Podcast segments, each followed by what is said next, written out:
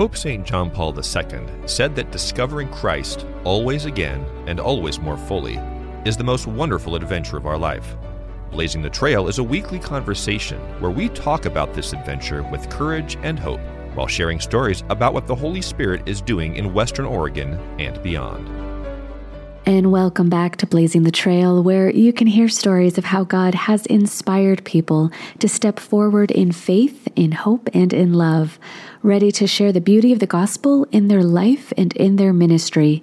I am your host, Miriam Marston. It's always great to be with you each week, and we're going to look at a few topics on this episode um, from the role of suffering in the spiritual life uh, to trying to discover God's will for our lives, um, to some practical steps uh, we can take if we want to accompany others towards that deeper relationship with Christ and His church. And my guest, Tom Lyman, is going to help us navigate these topics as he shares a bit of his own story. Tom is the coordinator of divine worship uh, for the Archdiocese of Boston, in addition to serving as an evangelization consultant in that diocese. So, the most prominent symbol of the Christian faith is the cross. In fact, we see it so often that we could take it for granted. And just because it's always there in the background, um, that doesn't guarantee that we've made sense of it or we've considered its role in our life. You know, I actually recall the moment when the image of the cross moved from the background to the foreground uh, for the first time for me. So I went to Catholic school from first grade all the way up to my senior year in high school, and I didn't actually step foot into a public school until I had to take my SATs, and that's where the exams were being held. Um, but I remember sitting at the desk and looking around, and I felt that something was missing. And it took me a few moments uh, to realize, but um, I realized what was missing were the crucifixes from the walls. Because in Catholic school, there was just a crucifix or a cross in every room. And that ubiquitous presence of the cross hadn't really sunk in until it wasn't there. And I remember thinking, even in my, to be frank, kind of agnostic mind, that it probably wasn't a good moment not to have a cross in the room because I was about to take a really important test. And there was something reassuring about that Christian symbol, even if I didn't quite know fully what it meant, but I just missed it. And for the record, I did okay on my SATs, but not not great. But that cross is, as Tom discovered, and as so many others have discovered, it's a sign of hope because it shows us to what depths our Lord went in order to rescue each and every one of us. And this bumps up against every kind of natural and human intuition, which tells us that suffering and pain, it's bad and is to be avoided at all cost. And of course, suffering was not part of God's original plan. But in this fallen, broken world, isn't it astounding that we have a God, a loving Father, who does not abandon us to that pain and that brokenness, but instead has made a kind of road out of that suffering and has showed us the very path to new life, to resurrection? So, my guest today will help us walk through this and much more. So, please enjoy my conversation with Tom, whose own experience reflects the words of Pope Paul VI, who wrote that man cannot fully find himself except through a sincere gift of himself. I'm so pleased to be joined today by Tom Lyman from the Archdiocese of Boston. Uh, Tom serves as the coordinator of divine worship and is an evangelization consultant for the Archdiocese of Boston. Um, you know, regular listeners uh, of the show might have picked up on the fact that they hear a few voices from the East Coast and there's a really simple reason for that. I'm, I'm from that area. And I had the privilege of meeting some really wonderful and faith filled people when I worked for the Archdiocese of Boston and for the seminary there. Um, so I'm glad we have this chance to share stories of what God has done and is doing from coast to coast. So, Tom, uh, you're one of those people I met back east. Um, I'm really grateful for your time today. How are things going? Oh, very well. Thank you, Miriam. It's a pleasure to be with you too. Um, Tom, if you could, please walk us through a bit of your story. Uh, we want to hear your own experience of evangelization. You're a, an evangelization consultant, and I, I can't wait to hear a little bit more about that. But how did you experience evangelization in your own life? Uh, do you recall those early encounters with Jesus Christ? Um, and who shared the faith with you? What does that look like?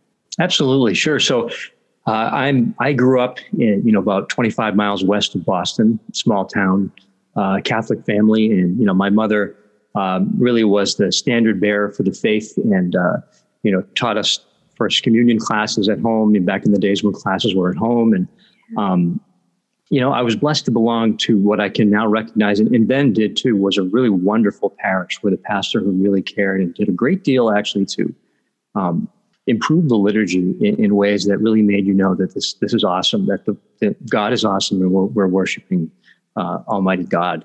And you could you could tell in the beauty of the liturgy and the care that was taken, especially when you traveled somewhere else. You go, oh, this isn't isn't the same, you know. And uh, so we realized we had something really special there, and many good priests who witnessed to me. And uh, I, I, was an altar boy in my younger days, you know, and um, uh, I, I, always had a desire to serve in that way. I loved being an altar boy. I, I, I had friends train me how to do it. And um, it was a privilege to be so close to the altar in the course of the Mass. Um, but uh, I would say in the when I was in the age of high school that uh, you know I enjoyed confirmation classes, but I had this sense like I want to know more about my faith. Like I feel, I feel like there must be something more to it than this and uh, I didn't I didn't know what it was, but I, I, had a desire for that. Not to say anything bad about my confirmation class, sure, uh, but I also knew that some when I was confirmed that something special had happened, and I again I couldn't give words to it, but I, I knew that it was something important and real. Uh, for that reason, um, I uh, I sought out a Catholic education in college. I went to public schools all my life, so I went to Providence College, and it was there with the Dominicans that I really did receive that wonderful formation in the faith that I had been hoping to have, you know, and, and qu- had all those questions kind of answered, uh, or at least began to be answered. Those questions go on for a lifetime, right? Uh, you know, we could, we could spend libraries examining some of them. But um, in college, my faith definitely grew. I began to go on different retreats. Um, and I continued to serve as a lector in church. Um, I, I, was exposed for the first time to Eucharistic adoration, which really wasn't that common prior to the 90s. I saw it for the first time in probably the late 90s there at yeah. PC. And um, so I, I had a, uh, a love of our Eucharistic Lord and, and, a, and a, a, deep belief in the real presence of the Lord in the Eucharist. Yeah. But it wasn't, the real presence of the Lord in the Eucharist wasn't one of those big topics, I think, in those days everywhere, you know, like yeah. in, in, the way that I think in faithful Catholic circle it kind of is today. Um, like if you turned on Catholic radio or EWTN, you, you would hear it, you know, yeah. mentioned. So anyway, um, I had that belief in the Eucharist and also this fidelity to Mass. And so I never missed Mass. But if I look back on my life now, I can tell you that I really wasn't uh, I hadn't yet experienced what I would call a profound conversion. You know, I hmm. uh, might have been someone who was faithful from youth, who always went to mass and, and, tried to follow the teachings of the church and things like this. But there were still so many ways that, um, so much conversion that I had to undergo, and um, I can look back now and see that. So there came a point. Um, I spent time studying abroad in Italy in college Mm-hmm. And in that time, discovered my Italian relatives on my, my mother's side, my grandmother's side. And all around Italy, even in the bars, the barber shop, would be a little picture of this guy with a beard, Franciscan probably. And of course, I said, I said, who is that? And, they, and they'd say, well, like Padre Pio. And they, they would kind of quiet down, Padre Pio. You know, like yeah. it's it, that's Padre Pio. And they began to tell me who he was and, and what an amazing priest he was. And of course, at that time, he wasn't even beatified. And so everyone already considered him a saint, but he had not been beatified yet. So his cause was still on, on underway.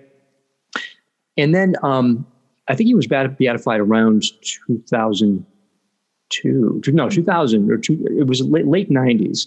And he eventually, I think he was canonized in 2002. And it was when I was in Italy visiting relatives in 02. I actually had relatives who used to go to Padre Pio's masses, like they drive over, you wow. know, a couple of hours on a Sunday to attend his mass. Wow. Uh, and these are among the, the thousands of people in post war Italy and including US veterans who were in Italy um, who were deeply affected by this man and yeah. Jesus working through his ministry. Uh, so Padre Pio fascinated me. And there was a great movie about him on Italian TV. And now it's available on DVD here through Ignatius Press. But at the time, it was impossible to come by in the States. And I'm watching it and seeing him get the stigmata. And I said to my relatives, I said, why, why does God do that? You know, and he said, he said, it's a gift. Suffering is a gift. And I said, how can that be a gift? And I just, I didn't understand suffering yet. I did not understand the cross. I sure I looked at it every day, but I did not understand it. And it, you know, anyway, so Padre Pio is kind of there in the background, I would say. Um, came back to the U.S., began my career. I was teaching in Catholic schools. Again, faithful guy. I was enjoying imparting the faith to my students and encouraging them in their life of faith.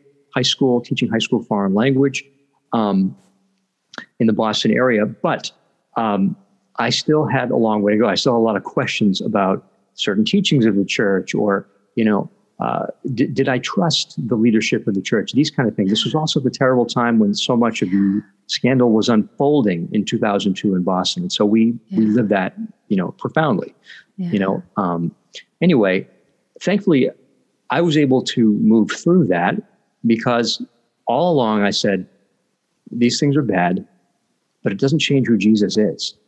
He's the same. He's the same. And this isn't Jesus. And I know that. And I also knew enough good priests to know that there's so many good priests and people ministering in the church that I was going to stay. I wasn't going anywhere. yeah. Um, so God gave me that that knowledge. All you know, of course, understanding we don't minimize anything that happened. So going through that time, um, you know, all along I really thought that I would be someone who would be married but I had never honestly prayed about my vocation. Um, but there came a time through my involvement at St. Clement's Shrine in Boston, which is one for our listeners, a wonderful community of young adult Catholics in Boston's Back Bay, which is full of college students and young professionals and grad students, people from around the world yeah. who come for MIT and Harvard. It's yeah, an average guy from 25 miles away from Boston is like meeting people. It's, it's like the United Nations. They're like, wow, yeah, yeah, you know. Yeah. Um, and as you, I know you're familiar with that too. There, you know, definitely. So um, there at St. Clement's, between the preaching of the oblates, uh, particularly Father Peter Grover, who had a way of demonstrating how God acted in his ordinary life. He would tell very st- ordinary stories about going fishing or working on a house with his dad or taking his mom to the store. I remember these things he said, they're so memorable. Wow. But he would tie them directly to how God was acting in sacred scripture. And I began to say to myself, if God can act in Father Peter's life, these ordinary things, he's not talking about his like separate, not separate, but his priestly life or sacramental life. He's talking about ordinary things that I do. If he can act in Father Peter's life, he can act in my life. And I began to be awakened to the idea that God could act in my life and I could see it if I had the eyes to do it. And, you know, a couple of things happened. So I had been um, dating someone at the time, and I really honestly thought that I would have been married. Yeah. It was, it was one of those, we, we did break up. It was one of those very difficult moments. It, that, it was probably the most difficult thing that I had been through. And so, you know, um, anyone who's been through something like that understands, you know. Um, so I began to understand suffering because I had suffered. I was beginning to suffer in a way that I never had. And I began to understand what the cross was for. I began to understand what real pain was, like why people might turn to remedies that are harmful. You know, why someone might turn to um, filling an emptiness with drugs or yeah. rage or violence or you know things like this why that happens you know it can come out of suffering you know and so i began to go into that dark place but in it um, there was a little light and this was um, that the lord was calling me to see how he was acting in my life and what he was doing with this suffering hmm. you know that yeah. that jesus uh, through his suffering on the cross transformed the cross into the tree of life for all of humanity. And likewise, he was going to do the same thing for me. And I, I, didn't know how yet. And that was kind of the exciting thing because I began to learn about the Ignatian spirituality, um, the discernment of spirits yeah. uh, that Father Timothy Gallagher speaks so eloquently about. He's written many books, I'm sure some of the listeners may know of them. Um, the Examen Prayer, um, uh, different things about this. So I attended many of his workshops, uh, in particular, one seminar, a weekend long seminar about the discernment of spirits in the examen prayer. And beginning to do that every day, having a daily routine of doing it at the same time. Now, it's much easier when you're single. when I was single, I would come home from work and I would kneel down in my room before dinner. I'd say, okay, before I cook anything, I'm going to do this prayer. And it had the effect over time of helping me see God's real action in my life and that both times good, I could see God's blessings. And in challenging times, I began to see what God may be doing with me or showing me, even when I didn't want to see it. Um, you know, and, and, slowly coming to accept God's will for my life mm-hmm. and understanding God had a will for my life and that his will for my life was good, that he actually wanted what was good for me you know, that I shouldn't fear what God wanted. I know there were years where I was really afraid of what God wanted for me because I was, I think I was afraid he might want me to be a priest. And I was like, oh no, no, don't make me do that. And Miriam, I know you're laughing here because you know that, in fact, in that time period, I began asking that question what is my vocation? And I began to ask the question in prayer daily, no longer afraid of the answer because I had come across this truth that, that God's will for me would only be good, only for my happiness. Yeah. And I came to the point where I didn't care what his answer would be. And I said, Lord, if you want me to be a priest, I'll be a priest. If you want to be married, I'll do that. If there's something else, I'll do that. Just tell me. and so I began to really pray fervently about this, and I was becoming more and more involved in diocesan events. And I think that's the time where we probably met. Mm-hmm. Yeah. We probably met at a theology on tap that I ran in Quincy on the South Shore of Boston. And um, it was during that time of deep involvement, getting to know a lot of priests, praying about this, that I had a powerful experience in Eucharistic adoration, uh, a very personal encounter with the Lord, um, where I was not really praying about my vocation at the moment, hmm. but He made known to me in a very personal way the love of God the Father, the a Father's love for me. Um, And he showed me that my life was a gift and that he wanted me to give it back. He wanted me to give it totally mm. to him. And so that wow. uh, opened me up to that ability to give myself totally.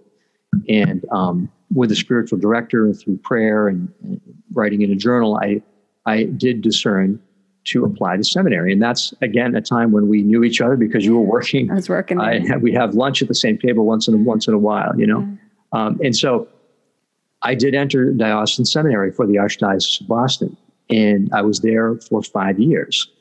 Uh, and that was again a beautiful time of formation and brotherhood with so many good men and good priests um, who taught and lived in the seminary. Um, the beautiful liturgies and times of prayer that we shared. Um, but there came a point where, for some reason, uh, it wasn't quite the right thing. Mm-hmm. And what was tough about it was I didn't hate it. I didn't yeah. hate seminary life or yeah. the idea of the priesthood. In fact, I had so many good priest friends and good experiences serving in parishes and things like that. Um, but there was something uh, some somehow missing. Um, and I couldn't put my finger on it. I did not think that it was that I was necessarily called to marriage.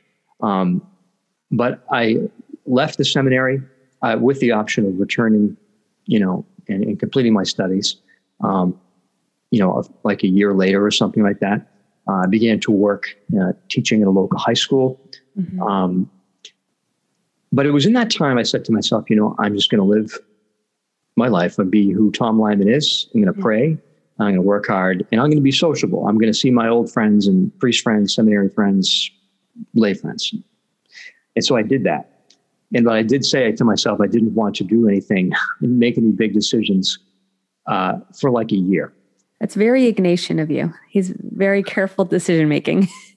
yeah, you know, at least that was the intention. But by February of that of that year, I did meet a young woman introduced to me by uh, a, a, mutual seminarian friend. Um, she was a parishioner in the parish he was serving, and he introduced us um, at a parish event, and um, the rest is history. And now uh, Lauren and I got married uh, two years later, two and a half years later. And now we got married. That was 2016. So fifth anniversary coming up next week. Wow. And we have three beautiful children age Andy, who's four, Emma, who's um, 22 months, and Anthony, who is 10 months. Oh, wow. So busy little house over here. In, uh, I'm sure. Oh my goodness. Praise yeah. God. And, and again, it goes back to uh, God asking you to give a gift of yourself and that you were open to that. And this is the pathway that he laid before you. And you just weren't quite sure what it was going to look like. But in the end, that gift has happened.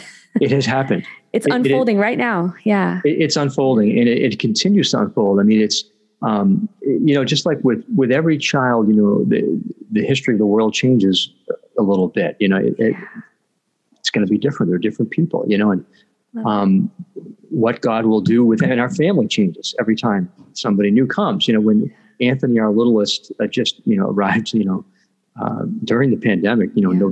no, October of the pandemic.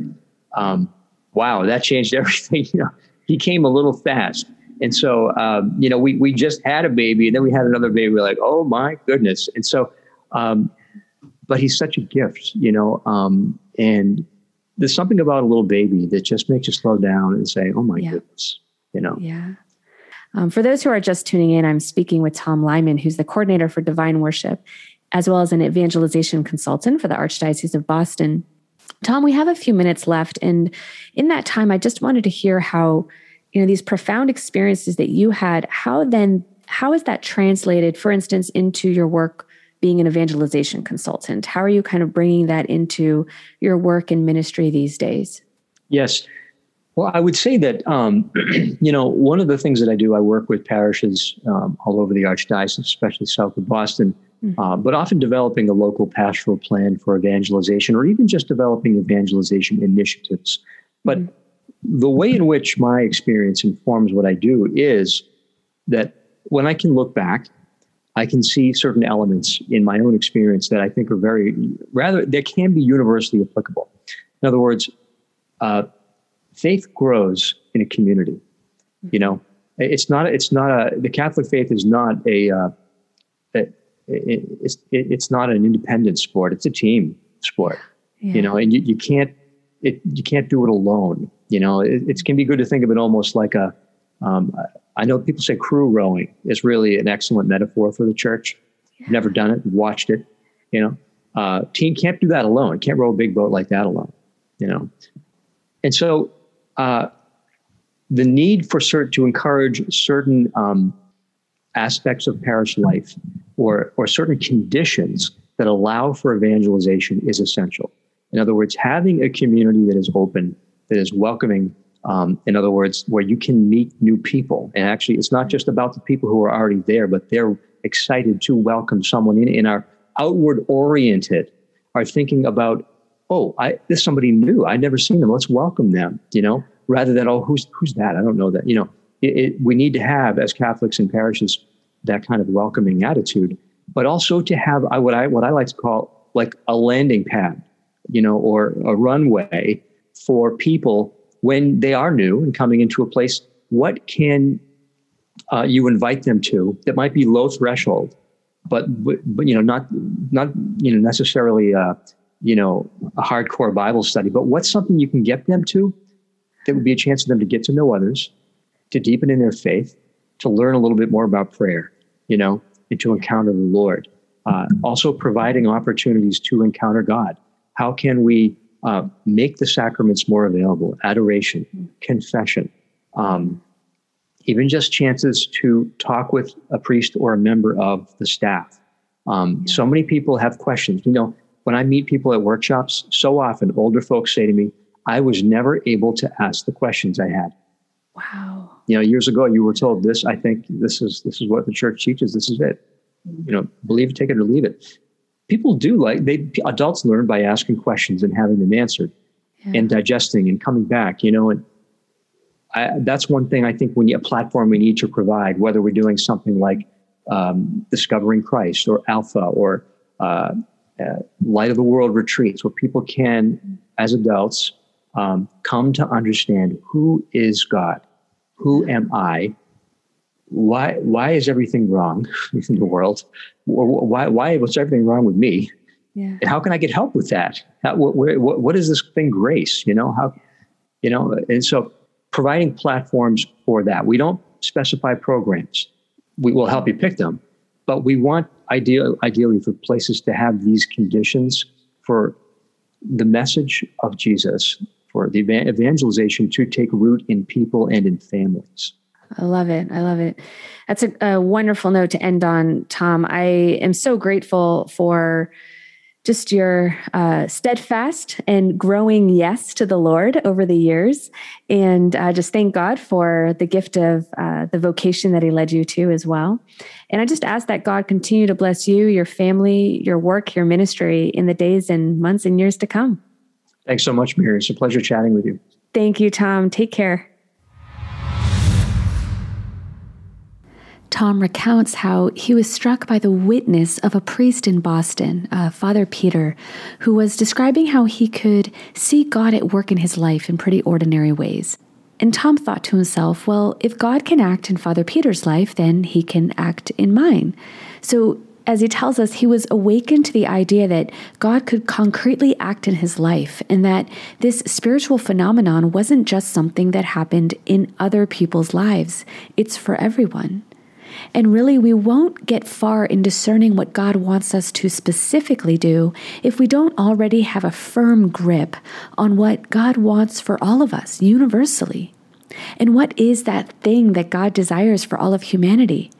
Well, let's look at the very first words of the Catholic Catechism, which is the text that brings together all of Catholic teaching.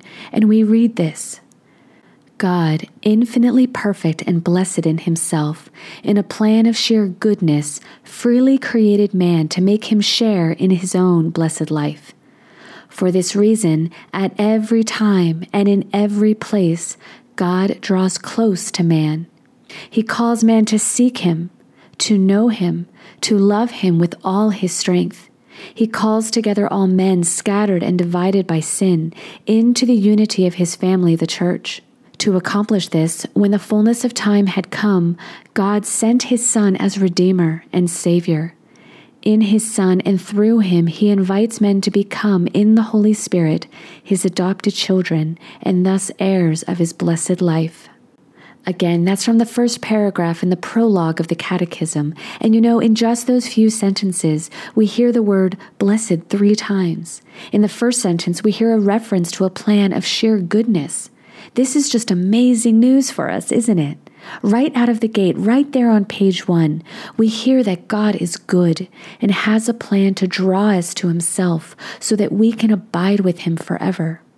In the conclusion of that prologue in the Catechism, we read, By love, God has revealed himself and given himself to man. He has thus provided the definitive, superabundant answer to the questions that man asks himself about the meaning and purpose of his life. So, in that same spirit, this week, let's really dive into those words in the Gospel of John as we hear Jesus tell us that He came so that we might have life and have it more abundantly.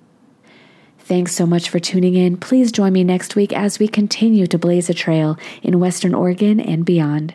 Until then, stay well and stay close to Christ. God bless you all. You've been listening to Blazing the Trail, produced through the studios of the Archdiocese of Portland. Join us in our mission to share the good news of Jesus Christ across Western Oregon by visiting archdpdx.org.